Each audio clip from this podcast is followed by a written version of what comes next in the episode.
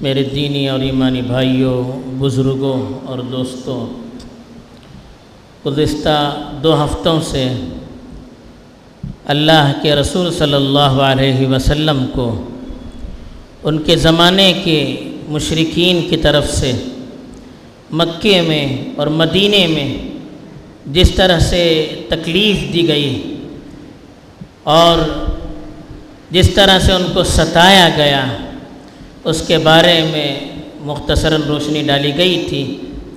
آج کے خطبے میں مدینہ المنورہ میں مشرقین کے علاوہ جو ایک بہت بڑا جھتہ تھا یا بہت بڑی طاقت تھی یہودیوں کی، ان کی طرف سے اللہ کے رسول صلی اللہ علیہ وسلم اور مسلمانوں کو جن تکلیفوں کا سامنا کرنا پڑا جن پریشانیوں کو برداشت کرنا پڑا، اس پر ہلکی سی روشنی ڈالی گئی ہے۔ یہودی ان کو کہتے ہیں جو حضرت موسیٰ علیہ السلام کو ماننے والے تھے اور جو قوم ان سے چلتی آ رہی تھی، حضرت اسحاق علیہ السلام کی نسل سے، جن کو بنی اسرائیل بھی کہتے ہیں، وہ لوگ یہودی کہلاتے تھے۔ اللہ کے رسول صلی اللہ علیہ وسلم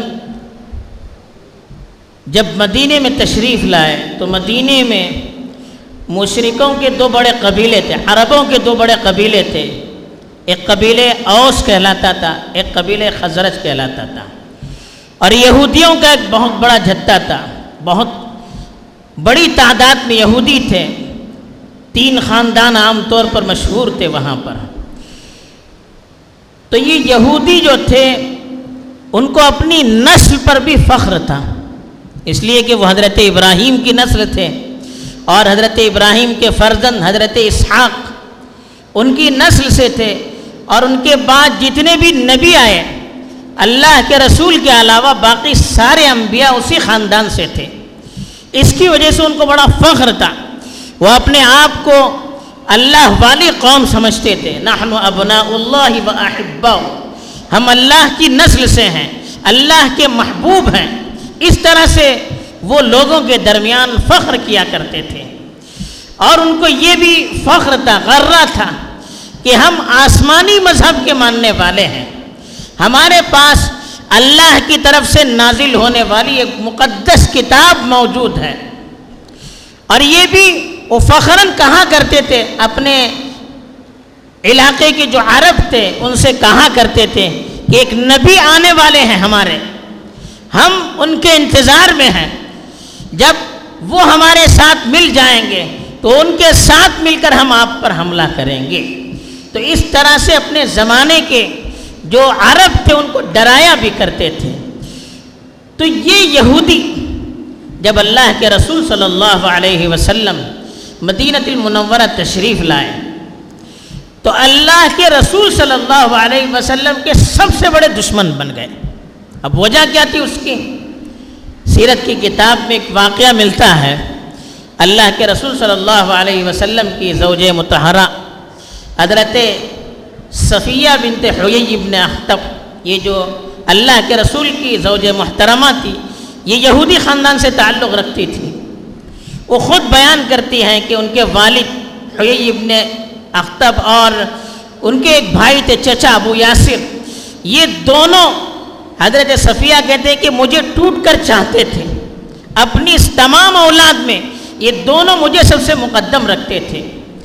ایک دن صبح صبح یہ دونوں قبا کی طرف نکل گئے۔ اور شام میں جب لوٹے تو دونوں کی حالت بالکل غیر تھی۔ دونوں بالکل تھکے ہوئے تھے، چہرے سے مایوسی کے آثار تھے۔ میں نے ان سے پوچھا، تو بات کرنے کے لیے تیار نہیں ہوئے۔ تو آپس میں پھر بات کرنے لگے وہ۔ تو ایک دوسرے سے کہنے لگے، ہمارے والد سے چچا نے جب پوچھا کہ آپ کیا کیا جائے؟ تو انہوں نے کہا کہ جب تک زندگی رہے گی، ان کی مخالفت کرتے رہیں گے۔ تو حضرت صفیہ نے بعد میں اس کی وضاحت کی کہ یہ دونوں اللہ کے رسول سے ملاقات کے لیے گئے تھے۔ وہاں جا کر جب ان کو معلوم ہوا کہ اللہ کے رسول عرب خاندان سے تعلق رکھتے ہیں، تو پھر وہ لوگ بالکل بدل ہو گئے۔ ان لوگوں نے سوچ رکھا تھا کہ یہ ہمارے خاندان سے ہوں گے، بنی اسرائیل سے ہوں گے۔ لیکن جب معلوم ہوا کہ دوسرے خاندان سے ہیں، تو پھر بالکل وہ بدل ہو گئے۔ اور اللہ کے رسول صلی اللہ علیہ وسلم کے خلاف انہوں نے مورچہ سنبھال لیا۔ اس سے معلوم ہوتا ہے کہ کتنی ان کو نفرت تھی۔ حسدم من عند انفسهم صرف حسد کی وجہ سے۔ خود قرآن نے اس کی وضاحت کی ہے۔ کہ وَكَانُوا مِن قَبْلُ يَسْتَفْتِحُونَ عَلَى الَّذِينَ كَفَرُوا فَلَمَّا جَاءَهُمْ مَا عَرَفُوا كَفَرُوا بِهِ وہ آپ کی آمد سے پہلے آپ کا حوالہ دے کر غلبہ حاصل کرنے کی دھمکی دیتے تھے لیکن جب آپ آئے ان کے پاس اور آپ کو پہچان لیا تو جاننے کے باوجود انہوں نے انکار کیا کیوں انکار کیا کہ وہ آپ کے خاندان سے تعلق نہیں رکھتے تھے تو اس طرح سے وہیں سے ان کی دشمنی کا آغاز ہو گیا اور ایسے دشمن بن گئے کہ جو اسلام قبول کرتا اس کے بھی دشمن بن جاتے ہیں۔ ایک واقعہ بخاری شریف کے اندر نقل کیا گیا ہے۔ حضرت عبداللہ بن سلام یہودیوں کے بہت بڑے عالم۔ ان کا واقعہ امام بخاری رحمۃ اللہ علیہ نے نقل کیا ہے۔ ان کو جب معلوم ہوا، یہودیوں کے بہت بڑے عالم تھے، ان کا خاندان عالموں کا خاندان کہلاتا تھا۔ جب ان کو معلوم ہوا کہ اللہ کے رسول صلی اللہ علیہ وسلم تشریف لے آئے ہیں، تو یہ اللہ کے رسول صلی اللہ علیہ وسلم کے پاس ملاقات کے لیے تشریف لائے اور کچھ سوالات کیے اور کہا کہ اگر آپ نے ان سوالات کا جواب صحیح طور پر دے دیا تو میں آپ کو نبی تسلیم کروں گا اور آپ پر ایمان لے آؤں گا۔ تو جو سوالات انہوں نے کیے، اللہ کے رسول صلی اللہ علیہ وسلم نے ٹھیک ٹھیک ان کے جوابات دے دیے۔ وہ بڑے عالم تھے، وہ سمجھ گئے، یہ اللہ کے رسول ہیں۔ تو فوراً انہوں نے ایمان قبول کر لیا۔ جب ایمان قبول کیا، تو انہوں نے اللہ کے رسول صلی اللہ علیہ وسلم سے فرمایا کہ اللہ کے رسول دیکھیے، یہود یہ بڑی جھوٹی قوم ہے آپ ان کے پاس جا کر میرے اسلام لانے کا واقعہ بیان کریں گے تو وہ فوراً مکر جائیں گے اور بہتان لگانا شروع کر دیں گے، الزام لگائیں گے۔ تو اس لیے ایک کام کیجیے، آپ یہودیوں کو بلوائیے، میں چھپ جاؤں گا اور میرے بارے میں ان سے دریافت کیجیے۔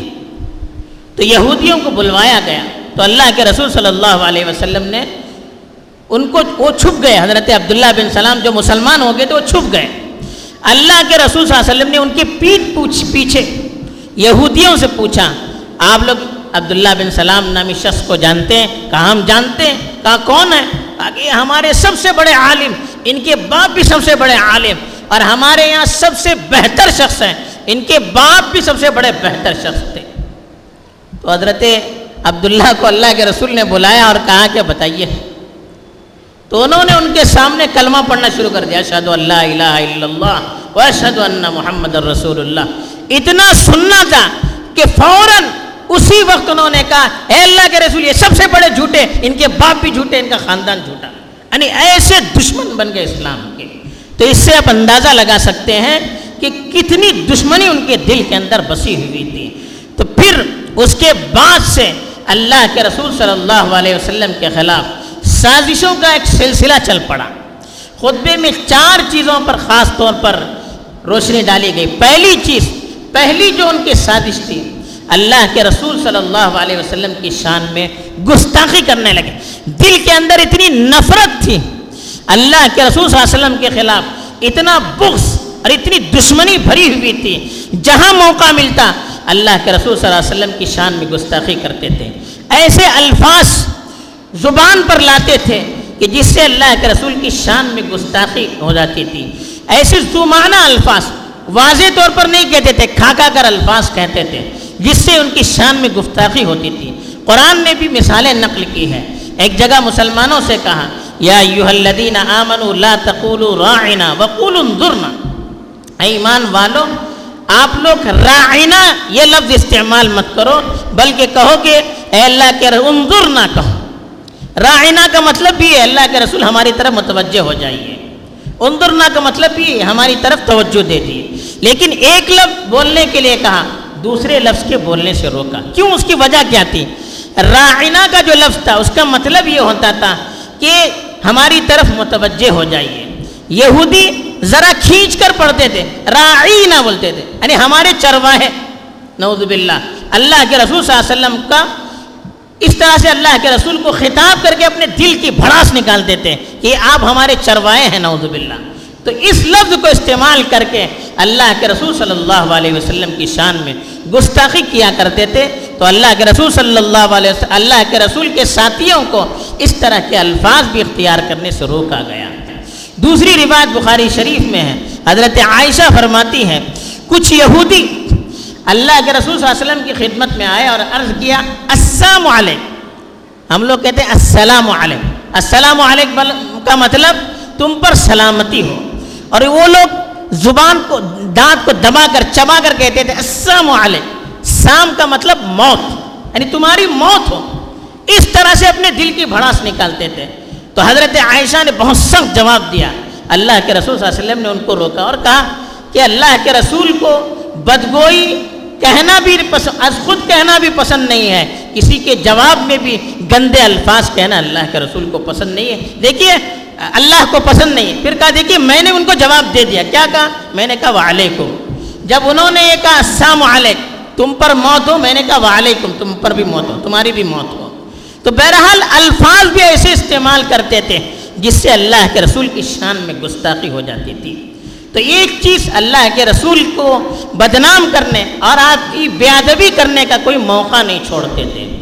دوسرا جو ان کا بڑا مقصد تھا وہ مسلمانوں کو آپس میں توڑنا۔ جو یہودیوں کا شروع سے لے کر آج تک یہی حربہ رہا ہے۔ مسلمانوں کے آپس میں پھوٹ ڈالنا۔ اس طرح سے مسلمانوں کی طاقت کمزور کر دی جائے اور جب طاقت کمزور ہو جائے گی، وہ آپس میں بڑھ جائیں گے، سب کو نگلنا آسان ہو جائے گا۔ تو انہوں نے مدینے میں بھی اس کی بہت ساری کوششیں کی۔ ایک مثال سیرت کی کتابوں میں نقل کی گئی ہے۔ ایک یہودی تھے۔ وہ ایک مرتبہ مدینے کی گلی سے گزر رہے تھے۔ تو دیکھا کہ مدینے کے جو خاندان تھے اوس اور خزرچ یہ ابتدا میں آپس میں ہمیشہ لڑتے رہتے تھے، ایک دوسرے کے خونی دشمن۔ لیکن جب اسلام لے آئے تو آپس میں اس طرح سے دوست بن گئے کہ پتہ ہی نہیں چلتا تھا کہ یہ پرانے دشمن ہیں۔ تو یہ یہودی شاس بن قیس نامی وہاں سے گزر رہا تھا۔ اس نے دیکھا کہ یہ اوس اور خزرج والے آپس میں ہنس ہنس کر، کھلکھلا کر، محبت سے ایک دوسرے سے بات کر رہے ہیں۔ اب اس کے دل میں جلن شروع ہو گیا کہ یہ لوگ آپس کے دشمن اس نبی نے آ کر ان کو آپس میں اس طرح سے ملا دیا۔ آج آپس میں بیٹھ کر اس طرح سے گپ شپ میں مشغول ہیں۔ ایک دوسرے سے محبت بھری باتیں کر رہے ہیں۔ ہنس ہنس کر باتیں کر رہے ہیں۔ اس سے دیکھا نہیں گیا۔ اس نے سوچا کہ یہ قبیلے آپس میں مل جائیں گے اور اللہ کے نبی کا ساتھ دیں گے تو پھر ہمارا کچھ چلے گا نہیں۔ تو اس نے ان کی پرانی جنگوں کے واقعات، جنگ بحاس ایک بڑی جنگ ہوئی تھی۔ اس کے واقعات چھیڑ کر وہاں پر آپس میں ایک دوسرے کو لڑانا شروع کر دیا۔ جب وہ پرانے واقعات چھڑ گئے تو دونوں قبیلے والے آپس میں ایک دوسرے کے خلاف کھڑے ہو گئے اور نعرے لگانے لگے۔ اللہ کے رسول کو معلوم ہوا، فوراً حاضر ہو گئے۔ اور دونوں قبیلے والوں کو بتایا کہ جس تاریکی سے اسلام نے آپ کو نکالا تھا، دوبارہ اس تاریکی میں جا رہے ہیں۔ میرے ہوتے ہوئے جاہلیت کے نعرے لگا رہے ہیں، خاندانی نعرے لگا کر آپس میں لڑ رہے ہیں۔ ایسے اللہ کے رسول صلی اللہ علیہ وسلم نے ان کو سمجھایا کہ وہ سمجھ گئے کہ دشمنوں کی سازش۔ تو اس طرح سے انہوں نے کوشش کی کہ مدینے کے دونوں خاندان کو آپس میں لڑ کر ان کی طاقت کو توڑ دیا جائے۔ اللہ نے فضل فرمایا کہ اسی وقت اللہ کے رسول صلی اللہ علیہ وسلم کو اطلاع ہوئی، پہنچ کر آپس میں اصلاح کی، پھر اس کے بعد اس طرح کا موقع نہ آنے دیا۔ ایسے ہی تیسرا جو پہلو تھا، وہ ہے غداری۔ یہودی اور غداری لازم ملزوم ہے۔ غدار یہودی ہو اور غداری نہ کرے، جھوٹ نہ بولے، ایسا ہو نہیں سکتا۔ تو یہ غداری مدینے کی تاریخ اٹھا کر پڑھیا۔ اللہ کے رسول صلی اللہ علیہ وسلم نے شروع ہی میں ان سے معاہدہ کیا تھا۔ یہودیوں کے قبیلوں سے کہ ہم آپس میں مل کر رہیں گے۔ ہم میں سے ایک دوسرے کو کوئی تکلیف نہیں دے گا۔ ہم میں سے کسی کو کوئی دشمن تکلیف دے گا۔ ہم سب مل کر اس پر حملہ کریں گے۔ یہ سارے معاہدے ہو چکے تھے۔ لیکن قدم قدم پر انہوں نے دھوکہ دیا۔ جب بھی مسلمانوں کے خلاف مشرقوں کی فوج آئی تو سب سے پہلے ان کو ساتھ دینے والے چاہے کھل کر ہو یا چھپ کر ہو وہ یہودی تھے۔ اور اتنی ان کی آپسی دشمنی دل کے اندر بسی ہوئی تھی کہ ہم سوچ نہیں سکتے۔ غزب بدر میں جب کفار کو شکست ہوئی، مسلمان جیت گئے اور خوشی خوشی آنے لگے، تو یہودیوں کے دل میں جلن ہونے لگا۔ اب یہ ہم پر غالب آنے لگیں گے۔ تو بنو قینقا ایک قبیلہ ہے، اس کے ایک شاعر تھے کعب بن اشرف۔ انہوں نے اللہ کے رسول صلی اللہ علیہ وسلم کے بارے میں غلط سلط اشعار کہہ کر لوگوں کو بھڑکانا شروع کر دیا۔ اور وہ چاہتے تھے کہ کسی طرح سے مسلمانوں پر حملہ کیا جائے۔ ایک واقعہ پیش آیا، حدیث کی کتاب میں موجود ہے کہ ایک عورت جو مسلمان تھی، پردے میں تھی، وہ کسی یہودی کی دکان میں سونا خریدنے کے لیے آئی۔ اب یہودیوں نے چہرہ کھولنے کے لیے اصرار کرنا شروع کر دیا۔ چہرہ ڈھانپ کر آتی تھی، تو وہ کھولنے کے لیے راضی نہیں ہوئی تو انہوں نے پیچھے سے اس کی چادر کو ایک درخت سے باندھ دیا۔ جب وہ اٹھنے لگی تو چہرہ کھل گیا۔ اب جب چہرہ کھل گیا تو یہ لوگ ہنس ہنس کر اس کا مذاق اڑانے لگے۔ تو ایک مسلمان نے دیکھا تو فوراً آ کر اس یہودی کو قتل کر دیا جس نے یہ حرکت کی تھی۔ اب یہودیوں نے مل کر اس مسلمان کو بھی قتل کر دیا۔ اس طرح سے آپس میں انہوں نے معاہدہ چھوڑ کر ایک دوسرے سے لڑائی شروع کر دی، پھر جو واقعات پیش آئے اس کے بعد اور زیادہ تیز ہونے لگے۔ ایسے ایک دوسرا قبیلہ تھا، بنو نذیر۔ یہ بھی مسلمانوں کے ساتھ ان کا معاہدہ تھا۔ ایک مرتبہ ایک مسئلے میں اللہ کے رسول صلی اللہ علیہ وسلم ان سے بات کرنے کے لیے ان کے یہاں تشریف لے گئے۔ تو بات جب طے ہوئی، اللہ کے رسول صلی اللہ علیہ وسلم سے کہا، ایک دیوار تھی۔ آپ اس دیوار کے نیچے بیٹھ جائیے۔ اللہ کے رسول بیٹھ گئے۔ اب انہوں نے آپس میں طے کیا کہ اچھا موقع ہے ان کو مروانے کا۔ ایک یہودی کو اوپر بھیج دیا اور کہا کہ اوپر سے پتھر ان پر پھینک دیجیے، یہی مر جائیں گے۔ اللہ کے رسول صلی اللہ علیہ وسلم کو قتل کرنے کی سازش کی۔ اللہ کی طرف سے فضل ہوا۔ فرشتے نے آ کر اللہ کے رسول صلی اللہ علیہ وسلم کو بتا دیا۔ اللہ کے رسول اٹھ کر تشریف لے گئے۔ اللہ نے حفاظت کی۔ ایسے ہی چوتھا جو معاملہ تھا وہ اللہ کے رسول کے خلاف دشمنی میں حد سے آگے بڑھنا۔ وہ بھی اسی طرح کے واقعات ایسے پیش آئے کہ ہم سوچ نہیں سکتے۔ دو واقعات حدیث میں ملتے ہیں۔ ایک یہ کہ اتنی دشمنی تھی اللہ کے رسول صلی اللہ علیہ وسلم کو کہ یہودیوں کے ایک یہودی اس نے باقاعدہ سازش کر کے اللہ کے رسول پر جادو کیا۔ حدیث میں بخاری میں بھی یہ واقعہ موجود ہے اور دوسری کتابوں میں بھی موجود ہے۔ باقاعدہ جادو کیا یہ اللہ کی طرف سے فضل ہوا کہ فرشتوں کو بھیج کر اس کا علاج بتلایا گیا، وہ اثر نہیں کر سکا اتنا زیادہ جتنا وہ چاہ رہے تھے۔ جادو کر کے آپ کو مارنا چاہ رہے تھے، لیکن وہ ہو نہیں سکا، اللہ نے حفاظت کی۔ پھر ایک واقعہ پیش آیا۔ خیبر کی فتح کے بعد ایک یہودی نے آپ کو دعوت کی۔ یہودی عورت تھی، اس نے دعوت کی۔ اور اللہ کے رسول سے پوچھا، کون سی چیز آپ کو محبوب ہے؟ جب میں بکرا ذبح کر رہی ہوں تو کون سی چیز محبوب ہے؟ اللہ کے رسول نے کہا، بازو کا گوشت جو بکرے کا آگے کا جو پیر ہوتے ہیں، آگے کے دو پیر، کہا کہ وہ حصہ مجھے محبوب ہے تو اس نے اس حصے پر زہر بہت زیادہ لگا دیا۔ اور وہ پکا کر اللہ کے رسول صلی اللہ علیہ وسلم کی خدمت میں پیش کیا۔ یہ واقعہ بھی بخاری، مسلم وغیرہ میں ہے۔ تو اللہ کے رسول نے جب منہ لگایا، تو گوشت نے بتا دیا کہ میرے اندر زہر ہے۔ تو اللہ کے رسول اٹھ کر چلے گئے۔ تو غرض اس طرح سے اللہ کے رسول کو مارنے آپ کی طاقت کو ختم کرنے، آپ کا، آپ کے صحابہ کے درمیان آپس میں پھوٹ ڈالنے کی بھرپور کوشش کی گئی۔ کوئی موقع ہاتھ سے جانے نہیں دیا گیا، لیکن اللہ کی مدد، چونکہ اللہ کے رسول صلی اللہ علیہ وسلم اور مسلمانوں کے ساتھ تھی، تو اس لیے ان کی یہ سازشیں کامیاب نہیں ہو پائی۔ مقصد یہ بتانا ہے کہ واقعات اللہ کے رسول صلی اللہ علیہ وسلم کے ساتھ بھی پیش آئے۔ سازشیں آپ کے ساتھ بھی ہوئی دھمکیاں آپ کو بھی دی گئی قتل کے واقعات، قتل کی سازشیں آپ سے بھی کی گئی لیکن اللہ نے آپ کی مدد کی۔ تو ایسے حالات میں ہمیں اللہ کے رسول کی سیرت پڑھ کر اپنے اندر ہمت اور حوصلہ پیدا کرنا چاہیے۔ مایوس نہیں ہونا چاہیے۔ بلکہ ان سب واقعات سے ہمارے ایمان کے اندر اضافہ ہوگا۔ تو پھر ہمیں ترقی کرنا، آگے بڑھنا آسان ہوگا۔ اللہ تعالیٰ صحیح معنی میں اللہ کے رسول صلی اللہ علیہ وسلم کی سیرت کو اپنا کر اپنی زندگی گزارنے کی ہمیں توفیق دے، آمین۔ وآخر دعوانا الحمد للہ رب العالمین۔